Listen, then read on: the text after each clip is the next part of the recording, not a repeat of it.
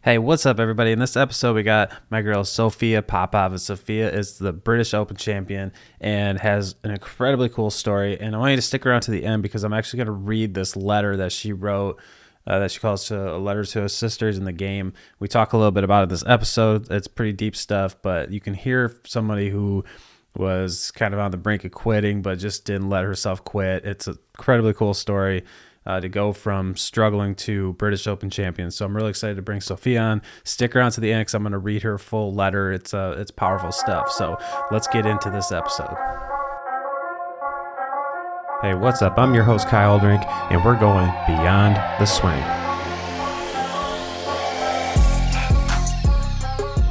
Sophia. Hi, how are you? I'm good. Yourself? Pretty good. Yeah. Can't complain. I, uh, been digging some digging up some stuff on you, and I was just reading this uh, a letter to my sisters in the game. Oh yeah. So, Fun. yeah. but I'm I'm very I'm like interested in this. This can be on the pod or it doesn't have to be. But what compelled you to write this?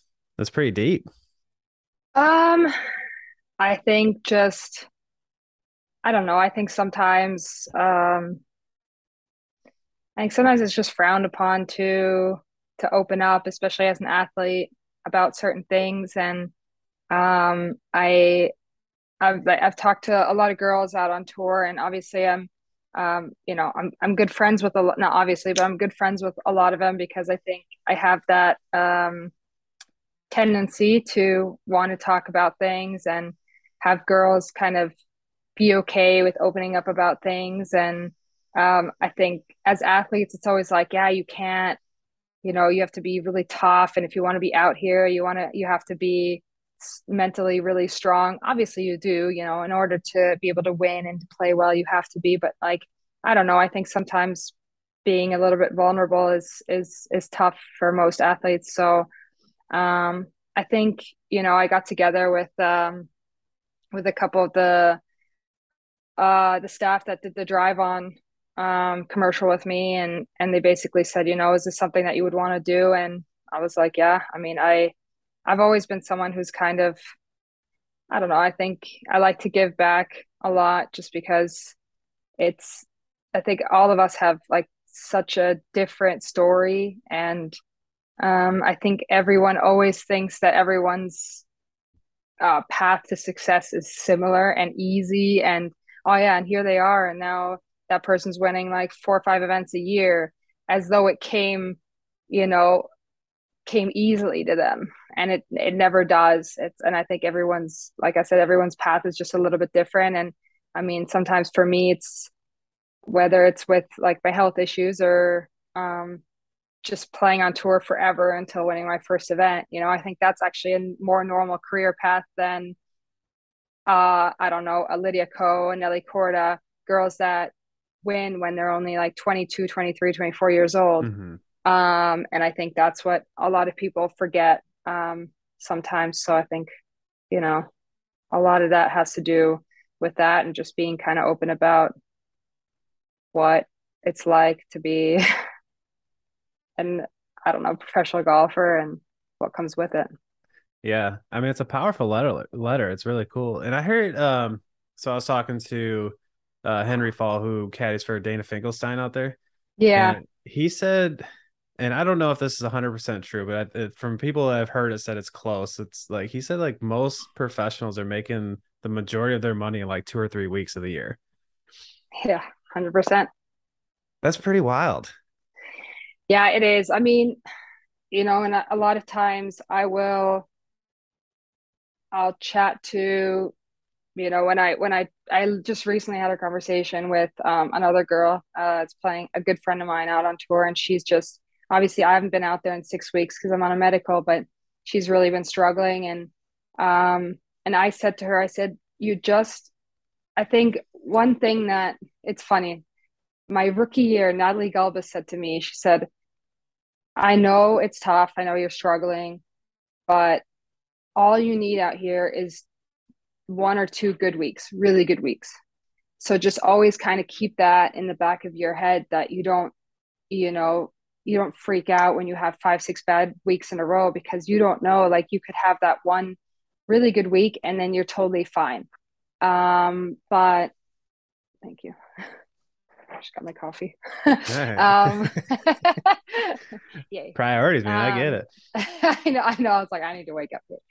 um, but yeah, it's it is it is like that. I mean, you you can play decent golf for I don't know, a good stretch of like two or three months and keep coming in 40th, 35th, 40th, 45th. Those are all good finishes. I mean, you still have to finish, you still have to play decent golf to finish that way, mm-hmm. but that doesn't do much for you as far as the points go. Like you need you need some really good weeks. You need top threes, top fives, um, obviously from a money standpoint, but also from a point standpoint to even keep your card yeah, if you if you come in 35th every week, you're probably financially going to be doing fine, doing okay, uh, depending on the tournaments. But yeah, you need two or three really good weeks out here, um, and that goes for the caddies too. I mean, they, uh, you know, it's your player comes in 20th to 70th, and it's it's almost a wash for the week essentially. So, um, yeah, it's it's a grind. Yeah, you're you're not driving Ferraris unless you finish up there top. Yeah, unless you're like top five in the world. well, so that's an interesting one. Um, because I I just honestly haven't paid that much attention to like the money list and stuff on the LPGA. Like, how many like how lucrative is it? You know, just to like just to keep your card, I guess. Um, I mean, just keeping your card uh, I mean, I I just I just throw out the numbers. Um, you know, that's to be. It used to be about a hundred thousand to keep your card. Now it's more like, I think you have to make about 150, close to 160,000 to keep your card.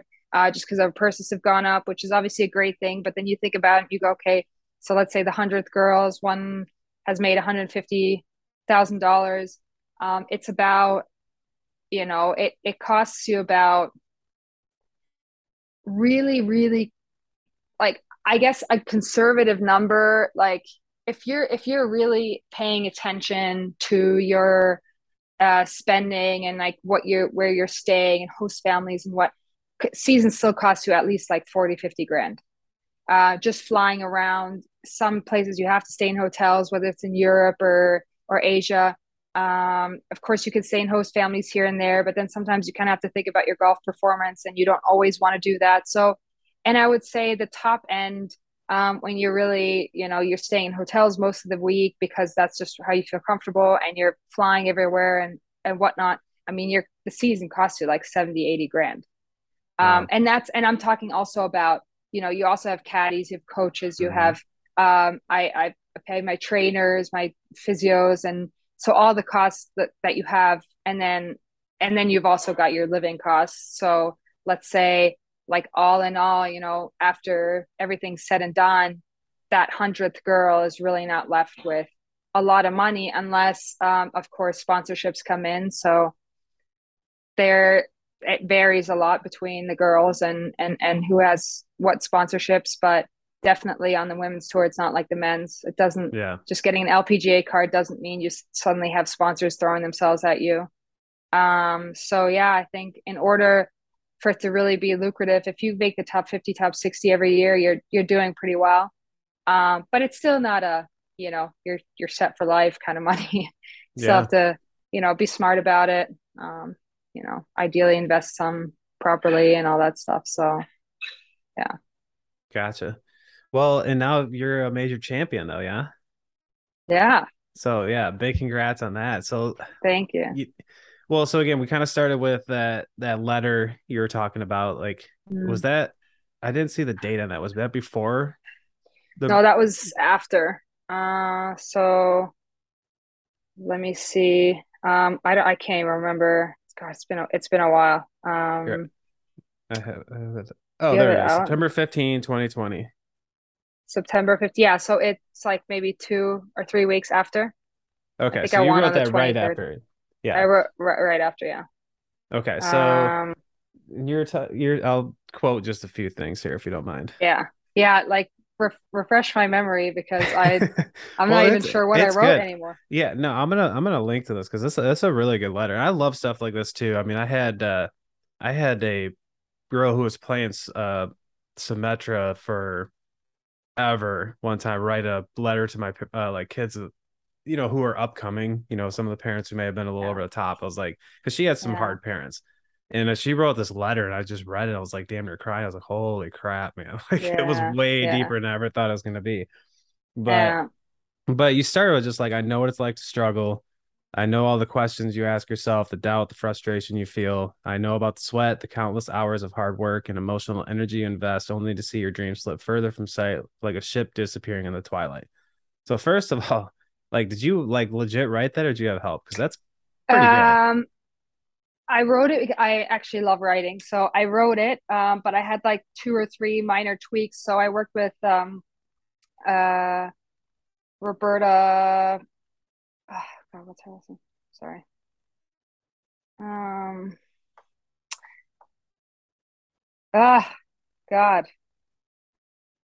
Oh, it's all good. So moving on. so, so, I love this next line though. You say, "I know what it's like to stand on a mountaintop of expectations, yeah. and I know what it feels like to fall, and I know yeah. what it's like to think it's time to walk away." Yeah. So I wrote all that myself.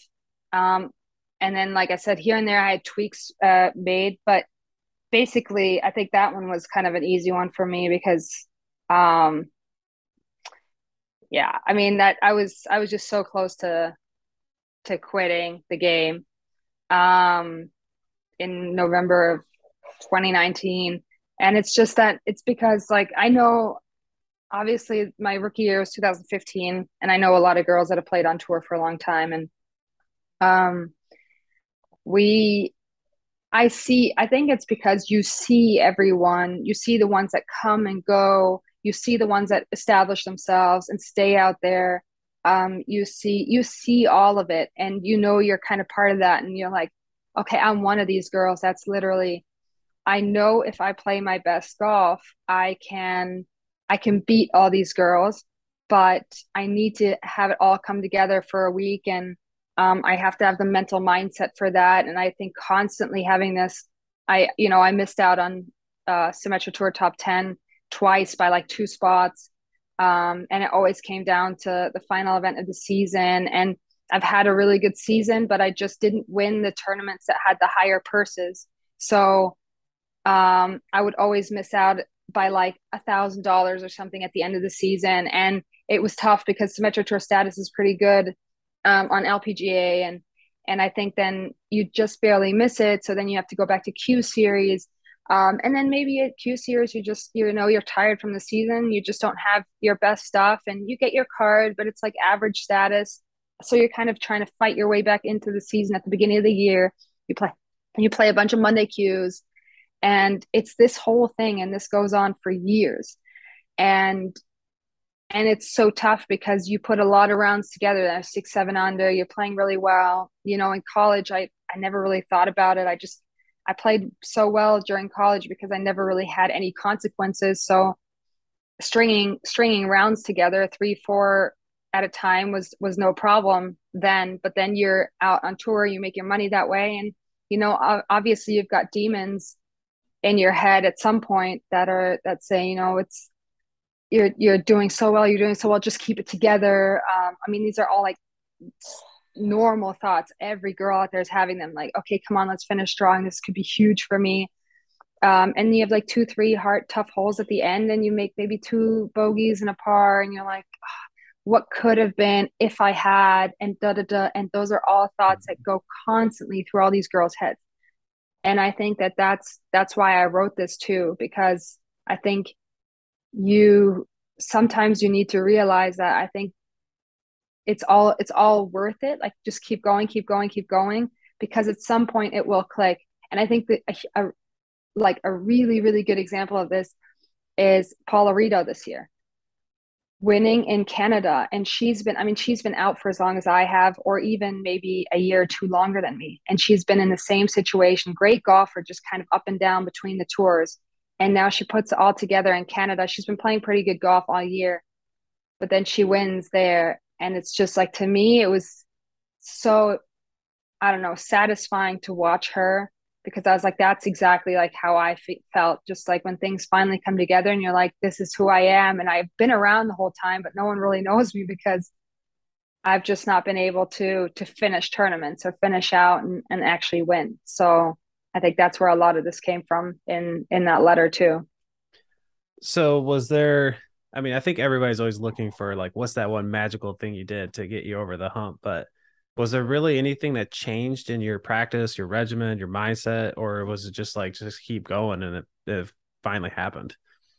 Um, I think that a, a huge thing for me was um, that actually it was it was obviously when COVID started. Uh, COVID started at the beginning of 2020, and um, we had a long break on tour, and I finally got the chance to physically get as prepared as I possibly could. So, I mean, I I remember I was working out like four or five times a week with my trainer. Um, I was doing, I was just playing some mini tour stuff. I was trying to put it all together and kind of just be um, have fun while I was playing, but also like physically and with nutrition wise, really just get in that that spot that I want to be in. Because obviously, with my Lyme disease, I need to be extremely strict with my diet just to get the energy levels that I wanted to. So those four months, four or five months, were so important to me because I felt like I was definitely um, I was in really, really good shape. I felt like I could have played like eight weeks in a row at that time and, and been fine. Um, and then I think I was just playing with a little bit of a different mindset. I think um, before I went into this COVID break, I told myself, I said, listen, I just, I'm 27 now. I want to play another, let's just give my, I'll give myself another three years because I said, I'm not going to quit. I'll give myself until I'm 30. And if I play well, great. If I don't, you know, that's, that's the end of it. And so I think that really freed me up to mentally to just go out and play and have fun caddied for my friend Anne for a week and just enjoyed being out there a lot more. Uh, whether it was a cactus tour event, whether it was my first Epson tour event of the season, or um, or being at the British, you know, I was just having such a good time, just being out there and enjoying playing. Because I I told myself, you know, it's just you. I I think it's because I gave myself that timeline too. That I said, you know, just go out and and enjoy it. You know, let's say in my head, I was like, I only have three more years to play or two and a half or whatever. Um, so let's just make the most out of it. And I think that was definitely something that um, was key for me in that week. I think enjoyment is a big one that, you know, especially in that competitive grind goes away. It's not fun when yeah. you're in those modes and you're depressed and unhappy. I mean, it's no fun at all. No. Uh-uh. You know, so I no. think finding that, I think that's a there's a very good lesson in that. Finding the finding ways to like truly get back to. I mean, some people say like be a kid again, but it's a lot hard, easier said than yeah. done. But it's like, how do you like get back to just like loving being out there? I think is a huge one. I think it's it's it's that's exactly it because I say it a lot, and I say just go, just be out there, go out there and be like you were when you were a kid and you first started playing because that's when you had the most fun and I think it was it's interesting. I just played so Canada was my last event this year, and um, before taking my medical because I've just been really struggling with my shoulder, and I took. I knew after Friday that was going to be my last round because there was no way I couldn't play with that much pain for any longer. So that round, actually knowing and making that decision to say, okay, I'm going to take the rest of the year off, was probably the most fun I'd had all year playing. I went out there and I it was it was it was a morning round and I'm like uh, you know this is like I enjoyed the sunrise. I enjoyed the different smells that you have on the golf course when you're out there like just enjoying every single shot I hit. I was there I said you know this is going to be my last competitive round until probably the end of February. So just go out, hit every shot with you know the right intention and and just and I literally feel like I had a smile on my face the entire round, just knowing mm. that. And and I said, this is how I should be playing every single round. But the, the how caught up we get in just wanting to perform, wanting to play well, the consequences, the everything, this and that.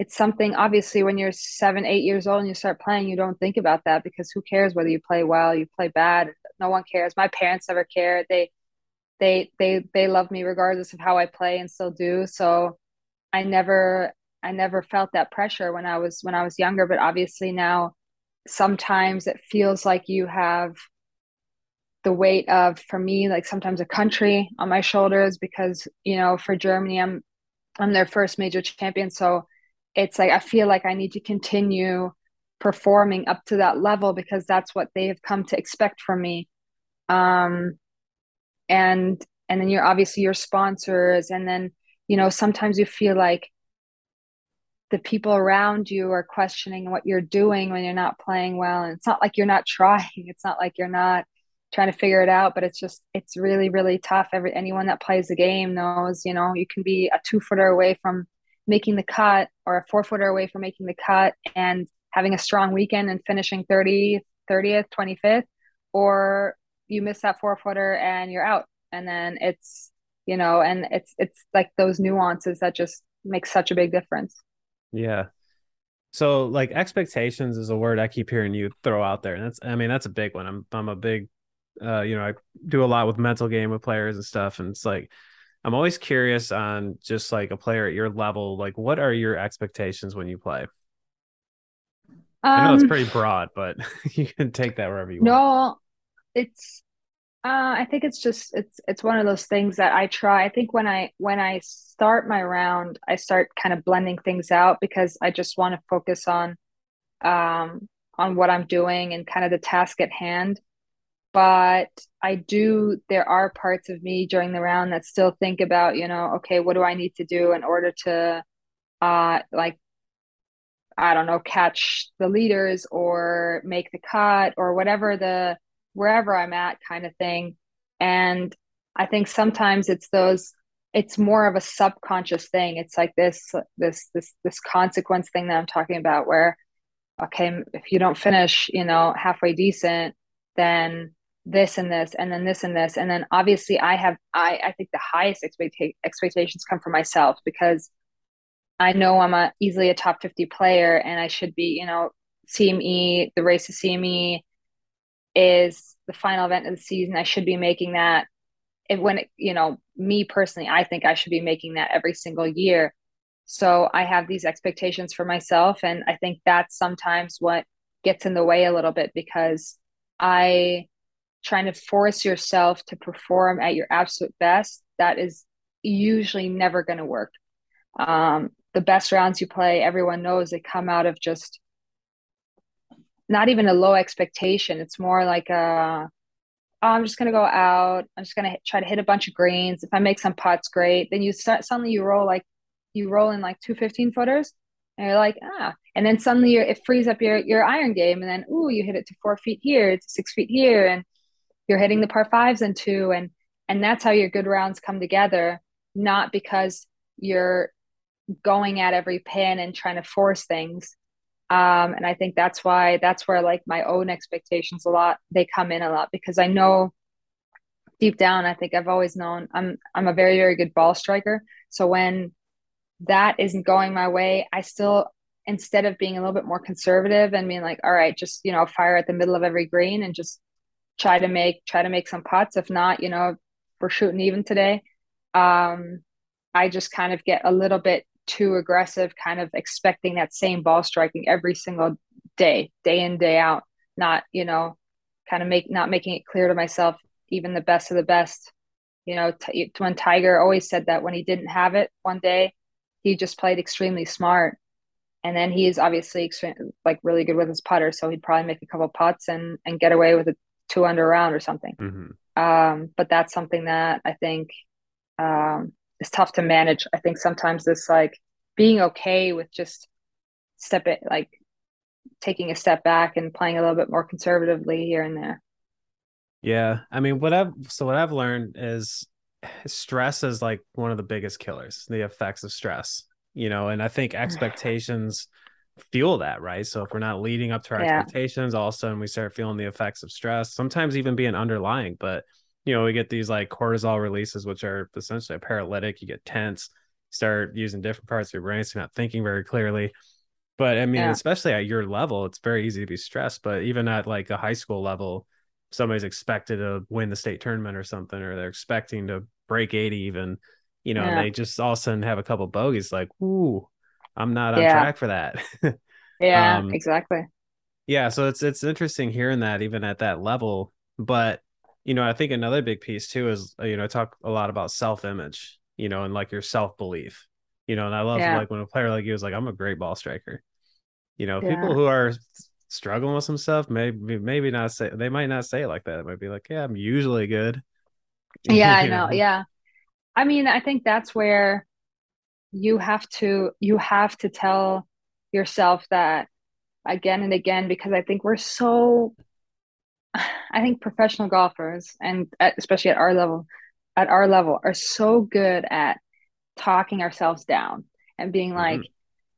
I didn't I mean, I can't hit a fairway to save my life.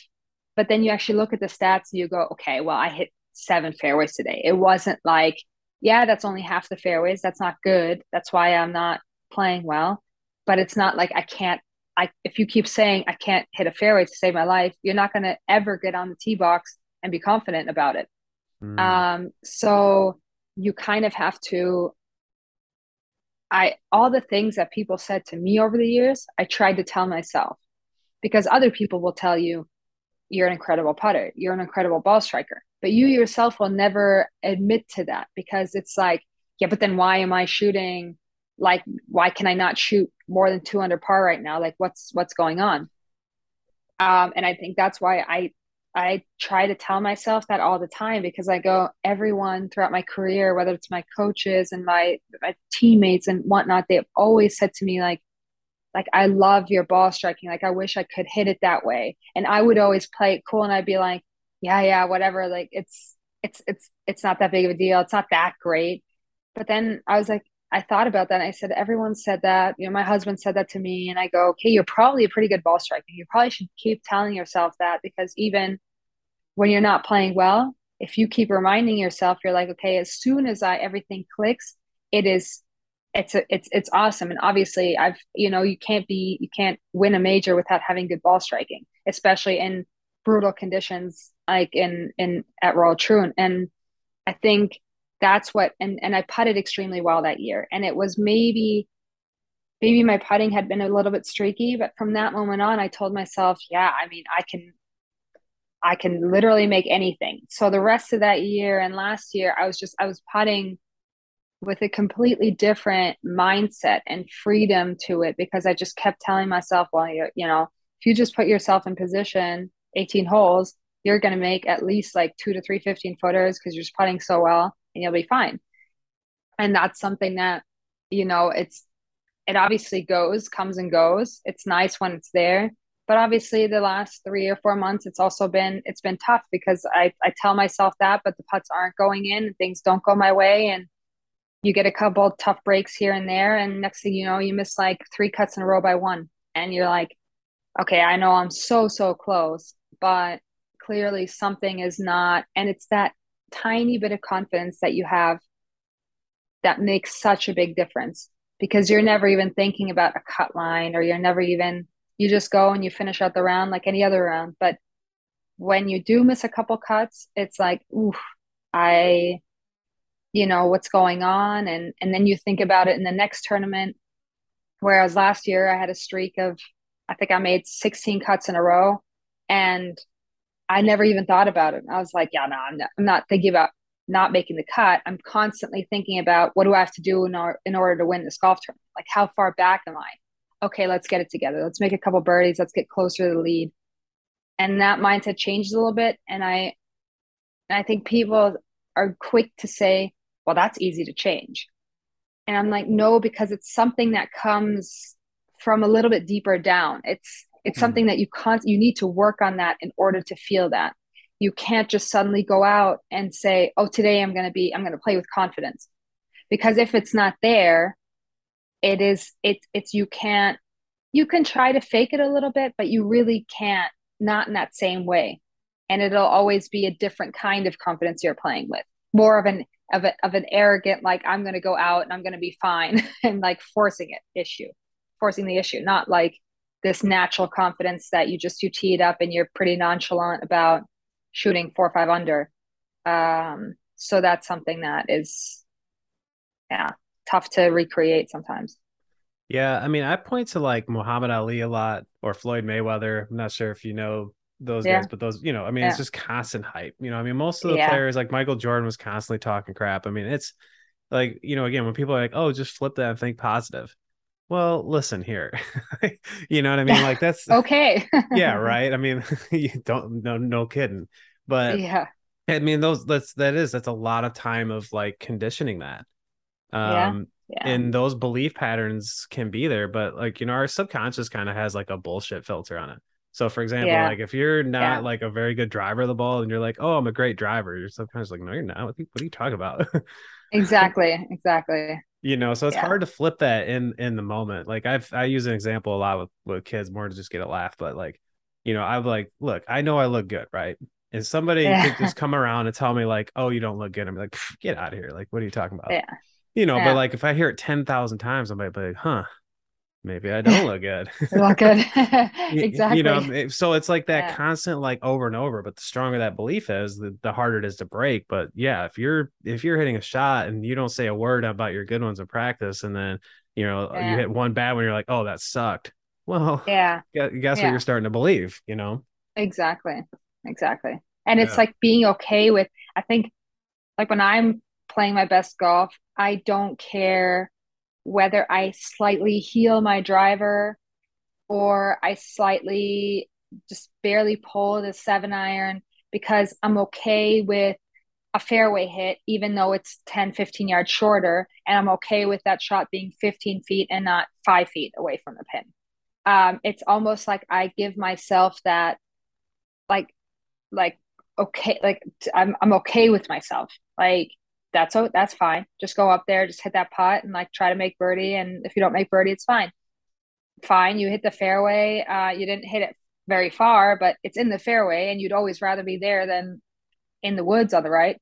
So I think that being okay with that, that's how how I would that's how I play when I'm playing my best is like I just I pick up the tee and I just move on because I'm like, okay, well, it's over. Whereas sometimes when I'm not playing well, I'm like, God, I heeled another driver way short. Now I'm going to hit a six iron in instead of an eight iron. Um, stuff like that starts bothering you more, like little things. And it is just so hard to flip that switch. You can manipulate it. And like you said, you can tell yourself over and over again, but it is that bullshit filter that your, their, your brain has that calls you out on it and says, yeah, well, I mean, you can you can keep being positive here but like you've had five three putts today, so maybe just hit the like like maybe just go practice some putting. Like you're yeah. it's like there has it has to be like a healthy kind of development of of that confidence, not just like, okay, I'm gonna go from one day to the next, I'm gonna go out, I'm just gonna be okay with it. There are strategies. Obviously, we all work with mental coaches, and there are things that you can help in order to develop this, but it doesn't just happen overnight. You need to like my my mental coach always says to me, he's like, it's a it's a long process and it has to manifest itself in your daily life too and not just like on the golf course. It's a it's a way of life not just a way of playing golf. And and that's why i think that's what a lot of people kind of forget. They think okay i can be super stressed. I need to get this done and this done at work and and, I, and i'm late on and, and and my boss is mad at me and blah blah blah.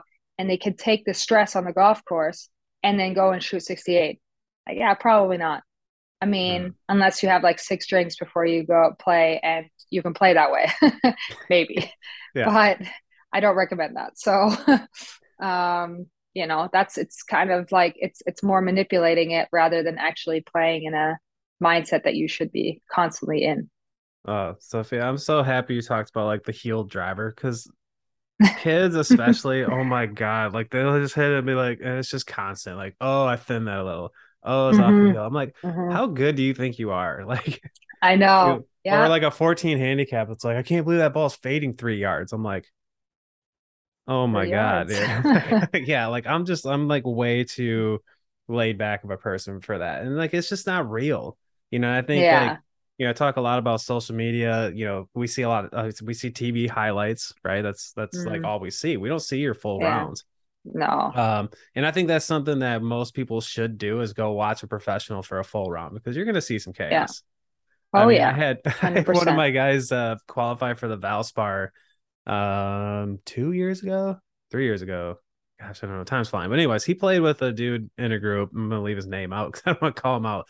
But this guy, he hit it all over the map. Like one of the worst ball striking sessions I've ever seen. This is a PGA Tour player. He's been out there for a long time. But I mean, he was on like Yeah. other tee boxes. He had to yell four Yeah. like six times in the round, and dude still shot like even, and Yeah. showed no emotion out there, which is crazy because the short game was ridiculous. But you know, that's why I try to tell players, I'm like, look, go watch these players because you're not seeing. They don't hit it two feet every time.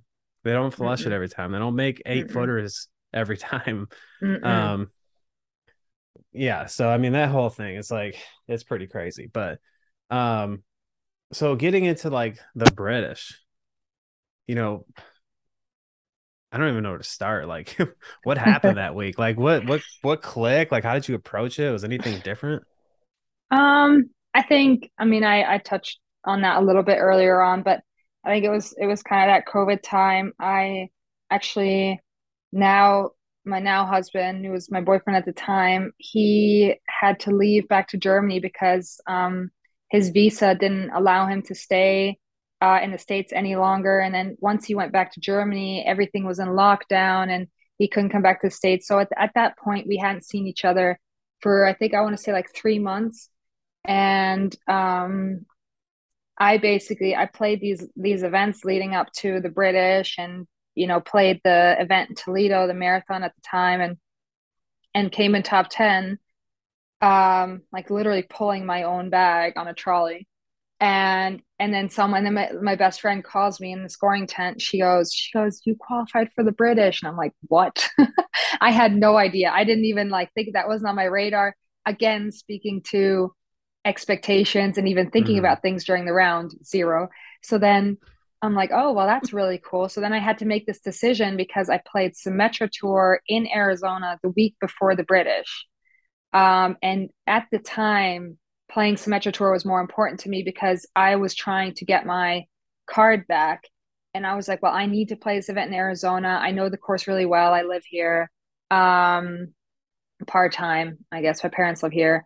And I I like that's that's where my focus has to be. So I'm gonna play Arizona, but then I will play the British because like there's no way I can just like pa- you know pass up, up on that opportunity. So then I go and and then I call my at the time boyfriend and I'm like, well, I'm I qualified for the British, and he goes, no way, and he's like, well. I mean, I can fly to the UK. Like, do you want me to caddy for you? And I was like, yeah, that'd be awesome. That way I get to see you, and that's gonna be fun, like amazing.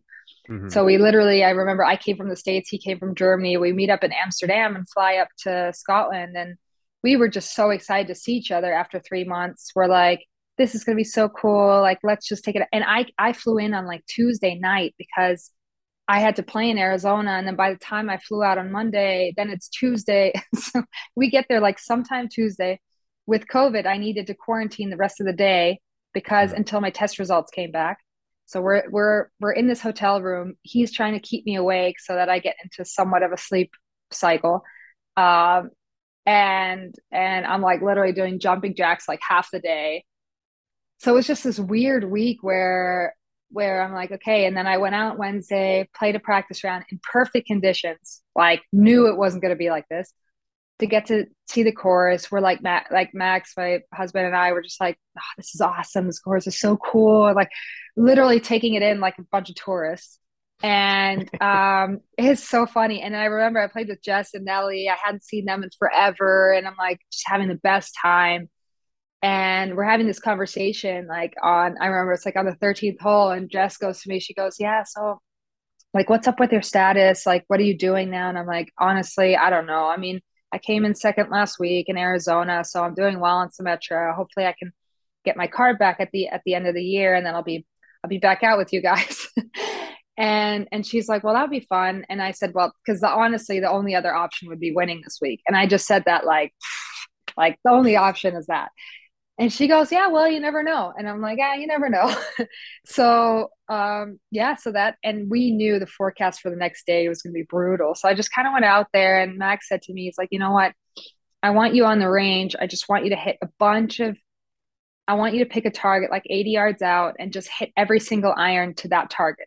Just hit your pitching wedge there, your nine iron, your eight iron, your seven iron, but everything only 80 yards.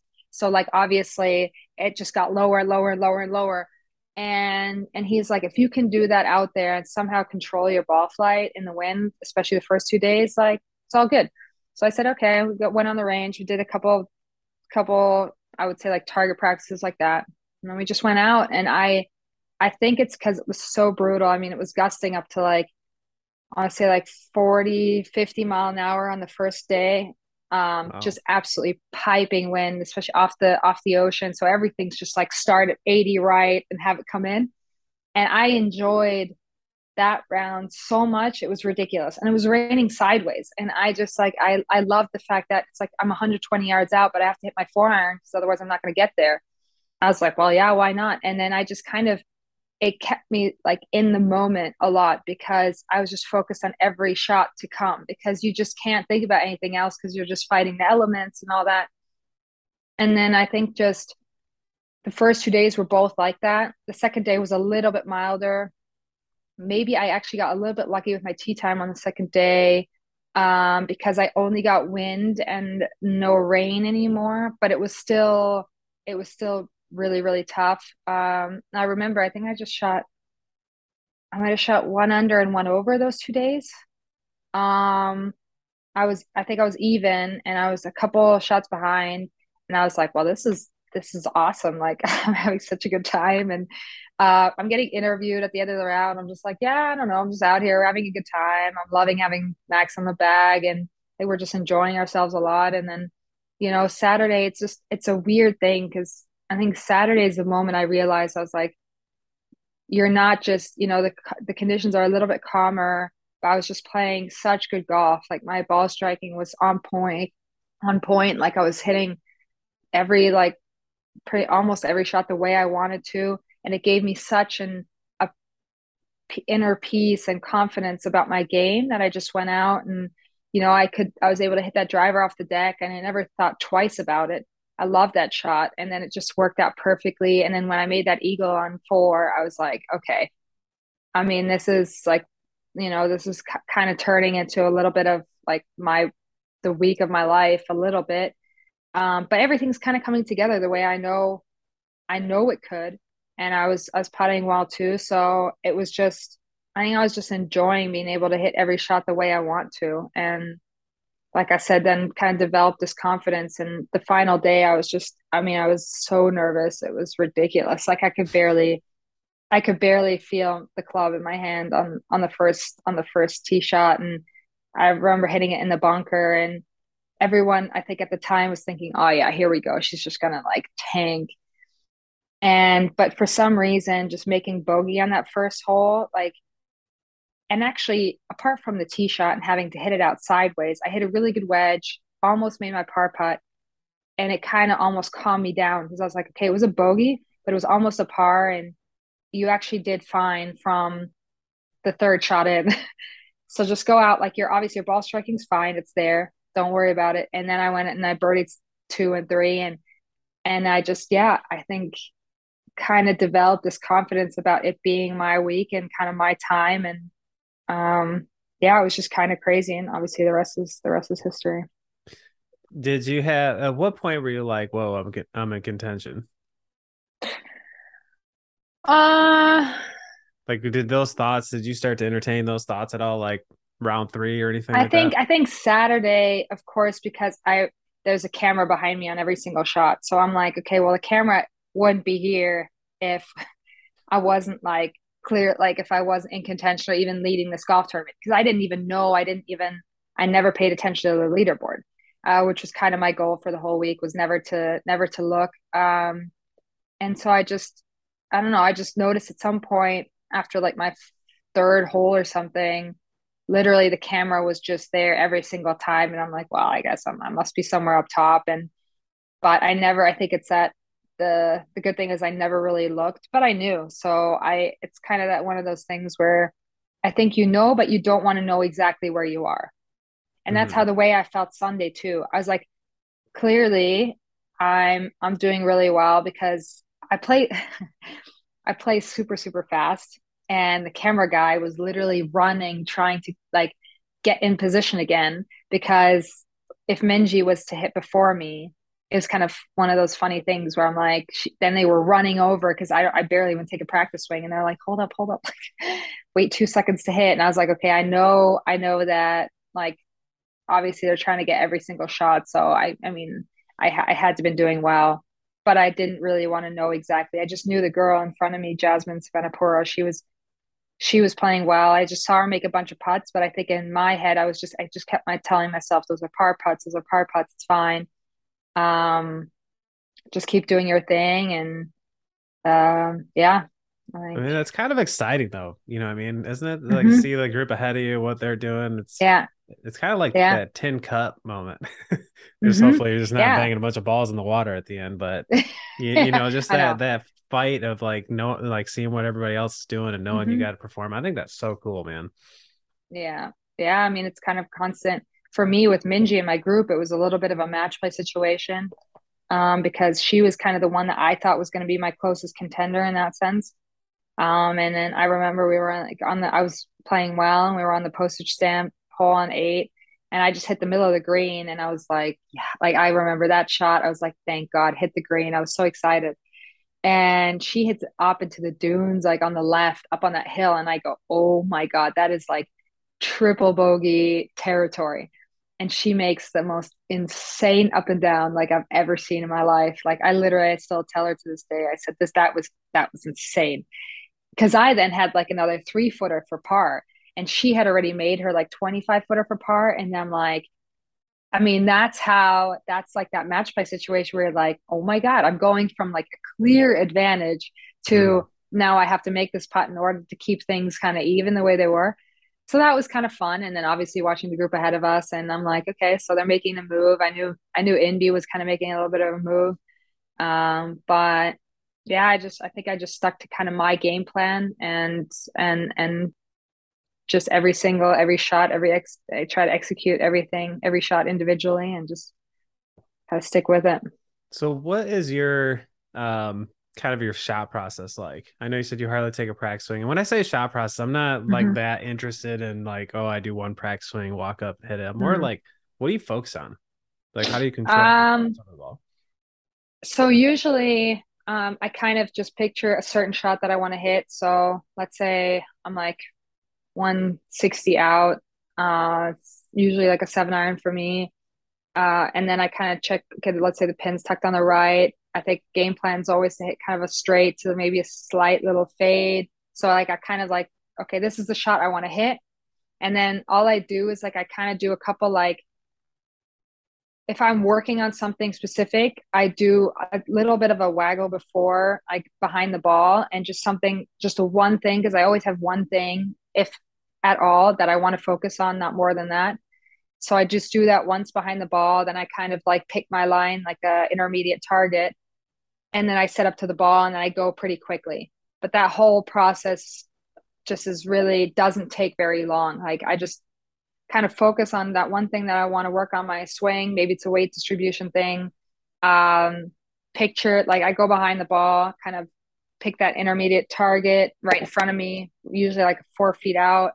Um, and then I see that ball flight once, like in my head, and then I just set up to it and I and I and I go. I've always noticed for me, the more time that goes by, the more I stand at the ball, like mm-hmm. the more I think about things and just don't, you know, uh, have a tough time executing. So it's fairly, it's fairly simple. And I think I've, I've been like that. It's been the same for forever. I haven't like really ever changed that very much. So this is the same with my putting. I think they're very similar. Just kind of picture the shot you want to hit um, and then if I do stand over the ball and feel uncomfortable for whatever reason, um, I'll back off. But usually I just set up and then go. What about um, like your decision making process? Like, uh, how much do you take into account? Mm, a decent amount, but I think for me the most important thing, like when I also work with my caddy, is like I'll um I'm a big like I try to so I pick kind of where on the green where I want to be. So I look at where the pin is and I go, okay, ideally we're short left of this. So let's say the pin's like 155. I know in order to probably get get it all the way to the pin, I have to hit a small seven iron because my eight probably won't quite reach. And but then I consider where I want to be and how much I always want to know front of the green, pin, back of the green. Never want to short side myself. So in that case, if, if the pin's all the way in the back and I don't want to be long, that always dictates. I love to hit full shots. I don't. I'm not a big fan of kind of like small mm, like kind of grip down shots. Uh, depends. It depends on the situation and whether it's windy or not. But if it's just a regular day, I love to hit just full stock irons. So I kind of I'd rather go after it a little bit more than have to take some off. So that's usually so then I kind of pick a number where I want the ball to finish and then that's how I go. And then I kind of, you know, we tr- we talk about what that number is playing. Let's say it's 150, but it's a little bit into the wind. We're like, it's probably playing more like 153, 154. It's a number we want to play, pitch it, and then I just go from there. I usually pick all my clubs myself. Um, I just I, I kind of know I have a very good feel I think for how how far every iron flies and also a good idea of what the lie is and how what that will do to the ball flight. Uh because uh, sometimes you know you look down at the ball it's kind of sitting down just a little bit and you know as a player getting over it you're like oof this is not going to fly the full distance. And but like sometimes a caddy or someone standing outside will will just want to play your exact stock number but i'm like god this is i know this is not going to go anywhere it's going to come off super spinny because it's like kind of sitting in this little hole and so then I make an adjustment, and that's just something where I like. I always tell tell my kids, I just trust me. Like when I when I like pick different clubs because it depends on the lie a lot. Like if it's sitting up nicely, obviously I'm gonna get like a lot a lot more on it, so it's a little bit different. Um, and then also if I'm wrong, I'm okay with that. My caddy's wrong it takes you a minute to get over that. Fair enough. Not gonna lie. Uh, so I always love to have it be most of the things I'll just be my own fault. I always bring him in for some help, but I'll uh I'll always make the final decision myself. Gotcha. Um, so just for context too, I think it's always interesting to hear like just some of your stats. Like how far do you hit driver versus like seven iron? Uh, so my driver, um, I carry it about between like 240 and 245. Uh, usually with rollout, it's somewhere, I think I average somewhere around like 265, 270. Um, my seven iron carries about 156, 157. Um, so I actually, I would say comparatively on tour, I hit it pretty far um, especially my irons. I hit I hit pretty far. Um, but driver, yeah, driver, I'm up there. It's I have. It's kind of one of those things where like I, if I let loose, I my my club head speed is over 100 miles an hour, so I'm usually like at somewhere between 101 and 103. So if I have a high smash factor, I can like I can I can get it out there. I can carry it probably also like closer to 250 but a lot of it is like kind of having a fairway finder swing versus going all out. Um, so I think that's been kind of one of my things too this year. Um, has been I haven't been able to kind of go after it full. Like a lot of it had to do with my shoulder too, but um, kind of having a swing to go with being able to be a little bit more confident and just kind of go after it. So if I'm if I'm on the range, I let loose. Yeah, I can hit it further, but I'd say on average on on the course, like I can carry any bunker that's around 240, 242. But um, it's like I don't I don't hit it ridiculously far. Probably kind of like top top 25 or something on tour. But my irons go go fairly far, I would say. Gotcha. So what's up with your shoulder? Uh the medical term would be rotator cuff tendonitis. Um, it's just kind of uh, essentially overuse. Um, kind of developed over time. Started at the beginning of June, end of May, beginning of June. Um, started out to not be that that bad, so I thought I was going to be okay. Kind of worked with my physio on tour and tried to figure it out, but um, it just kind of the pain just kind of got worse and worse. I think uh, I just had a a bad shoulder position, and then I just kind of grinded grinded it out with my swing. So I just kind of it's one of those things where if it's not if the the shoulder if it's not sitting in its pocket properly, and then you keep doing I mean, a golf swing is a pretty intense motion, and you just keep doing that over and over again. It creates this friction in the supraspinatus tendon and just uh, basically creates like little micro tears. And that's essentially what happened. And it just kind of got worse and worse. And because I just never stopped playing, I never took a break somewhere in the season. Um, so because it's been going on so long, it's just taking a long time to get the to basically get the inflammation out and the pain to go away. Uh, it's been about six weeks now, and I'm like rehabbing it every day, twice a day, and it's just trying to build up the strength again. And and but it's it's not fully pain free yet, but it's definitely going in the right direction. But it's kind of one of those things where it takes like eight to ten weeks of not playing any golf, um, and then slowly building up like quant quantity on the golf course. So probably not going to go back in and just start having two hour grind sessions on the range. um, but probably wise. Yeah, probably wise. Also, I won't be playing until the end of February, so I have you know I have time to figure it out. Just uh, I just want to use this time like you know, uh, I would say efficiently. Uh, knowing I have so much time, you know, take the time off that I need because I think for us, it's sometimes it's so nice to just be away from the game for a while because just to get a different perspective on it and learn to love it and miss it again. And, um, and that's slowly coming back for me now. So that's nice. Um, I'm actually looking forward to the winter grind and, you know, figuring out the swing and hopefully with a healthy shoulder, which would be nice. Mm. Um, and then, uh, you know, come back at 100%. There's nothing worse than playing at like 70% it's just no fun and you know that's why i hear you well i don't want to take up any more time i appreciate it. this is awesome sophia really good yeah stuff. no yeah that was good uh, good chat i just i just thought of roberta bowman roberta bowman she would kill me i would her name but she helped me a lot with this letter uh, she's awesome she did the drive on commercial with me um, and that's why I guess the whole time I'm like, you know, when someone when someone you work with a lot and you can't think of the name, you're like, what is happening right now? It's also very. It was a very early morning for me, so I have an excuse. well, um, I appreciate but yeah, you getting up to do this. Yeah, absolutely. Yeah, yeah, no, absolutely. That was fun. Right.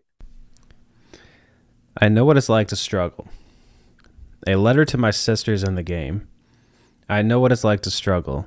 I know all the questions you ask yourself, the doubt and frustration you sometimes feel. I know about the sweat, the countless hours of hard work, and the emotional energy you invest only to see your dreams slip further from sight like a ship disappearing in the twilight. I know what it's like to stand on a mountaintop of expectations, and I know what it feels like to fall. And I know what it's like to think it's time to walk away. When I holed my last putt at Royal Troon to make the AIG Women's Open a major championship at one of the most storied courses in the world, my first professional victory outside of the Cactus Tour, I remembered all those feelings, and a single thought ran through my head as clear as a Scottish church bell. Thank God I didn't give up. For a long time, I didn't believe winning would be a part of my story. I told myself that too much time had passed. Even though I was only 27 years old, I know that the calendar for female athletes, even golfers, is different. The average age of a first time winner of the LPGA Tour is 23. After winning five events and being a three time All American at the University of Southern California, I believed that I would be in the category soon enough. I grew up playing with uh, people like Jessica Korda, Lexi Thompson, Mariah Stackhouse, and Allison Lee. I knew what it took to compete, and I knew that there were times when my game was on par with theirs. But in the beginning of my rookie year on the LPGA Tour in 2015, I felt that something wasn't right. I flew up to Australia for the ISPS Handa Women's Australian Open and I felt fatigued. At first, I thought it was jet lag, but realized that it was something else. This was a different kind of exhaustion. Then I couldn't keep food down. Not a stomach flu or what you might get after eating something rich and exotic in a foreign country. This seemed chronic. I love food, but suddenly I couldn't enjoy eating. I didn't have any appetite. In nine months, I lost close to 25 pounds. Something was wrong, but no one could tell me what it was. Doctors ran all kinds of tests, which came back negative. Some doctors thought it was fibromyalgia. Sorry, I can't pronounce that word. Fibromyalgia. More than a few told me that it was all in my head, that this was a physical manifestation of stress and anxiety from being on the tour. I didn't have a medical degree, but I knew that wasn't right. I didn't have a. I've been competing at high levels for most of my life. I represented my country and my con- continent on the international stage. I knew pressure. This was something else. I struggled for three years, a time when I lost my full status and bounced back and forth between the LPGA and Epson tours, fighting through symptoms like numbness in my extremities that sometimes made it impossible to feel the club in my hands, blurred vision, and excruciating headaches that made it impossible to focus. I ask myself often, is this my life now? Is this my future? And of course, I ask, why me? Finally, almost three years after the flight to Australia, I went to another doctor who asked a question that changed everything. Have you ever looked into Lyme disease? I hadn't even thought about Lyme disease. When I took the tests, positive results came back almost immediately. Doctor said when we get the results that quickly, it means that the disease has been in your system for some time. While Lyme disease is a serious illness that can have lasting effects, I felt an overwhelming sense of relief. I had an answer. Every symptom suddenly made sense. Now I could research and create a plan to combat it. After many hours of and much consultation, I went on a strict diet detoxing for a full week, and then going raw for three weeks, eating only raw fruits, veggies, and smoothies.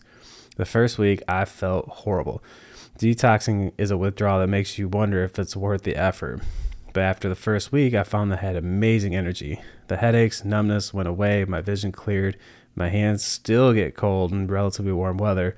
Sometimes that viewers of the AIG Women's Open noticed that I put mittens on between shots, but the worst of the symptoms vanished. Lyme disease isn't a cold or the flu. I will be battling for some time. And as anyone who's changed their diet can tell you, it takes discipline and determination not to backslide. But I also think we underestimate the power of food. In my case, my diet made me healthy and able to rekindle a game that I almost lost. Which brings me to my message to you, my dear friends on the Epson Tour and other developmental platforms. The difference where you are and where you want to be isn't as great as it sometimes seems. In fact, the line between a major champion and struggling to regain your LPGA Tour card is razor thin. The difference isn't hard work. We all work hard. It's not natural talent. Sure, some players are gifted with more speed or height than others, but talent alone means almost nothing. We all know talented athletes who never broke through. No, the difference is one simple word belief. People in Germany expected a lot out of me, especially when I came out of college. And while I kept telling myself that the player was still in there and still capable of being one of the best in the world month after month, year after year, never misses wore me down. Everyone else believed in me, but I lost a little of that belief in myself. In the last nine months, healthy and playing well, my belief returned. And at the Royal Troon, for the first time in my professional career, I could see myself holding the trophy before it actually happened. I could for the first time, close my eyes and see my face as a winner. See my name on the top of a leaderboard. See myself as not just among the best, but as a major champion. During a practice round in Scotland, I played with Justin Nelly Korda. Jessica, whom I've known since junior days, asked me about my schedule. I told her I didn't know because the AIG Women's Open was a bonus. I would need to win it for it to make a difference, I said. Sunday night after I won, Jess texted me and said, Love how we were talking about this on Wednesday. Two years ago, I wouldn't have mentioned winning a major to another tour player. I'm not sure the thought would have ever entered my mind. The fact that it did was part of a newfound belief. One of the questions I've been asking myself since my win is what kept you from quitting? I thought a lot about my answer. There were times when walking away seemed like the only rational thing to do. My mother, my boyfriend would even say things like, Why do you keep beating yourself up like this? Go do something else. But one response kept coming to me I can't quit. I love the sport too much. I practice and play golf every day. I watch golf on television every week. Think about golf all the time. I can't walk away. I just love it.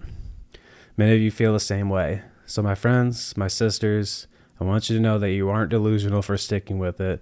You aren't that far away. Someday I look forward to hugging and congratulating you as you break through, realize your lifelong dream. It can happen.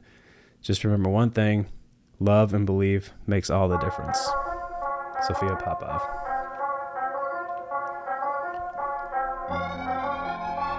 Hey, thank you so much for listening to the end of this episode. I hope you got some incredibly good stuff out of this. It would be awesome if you really find value in this podcast. You drop us a five star review, uh, leave a comment. It really helps continue to grow, helps us get great guests on the show, which essentially is going to bring you some of the best information. That is the journey of behind the swing, is to get the absolute best out of these people, players, coaches, fitness people, you know, whoever we can find that's going to give you great information to help you grow in your golf game. So, again, thank you for following us. We'll see you in that next episode.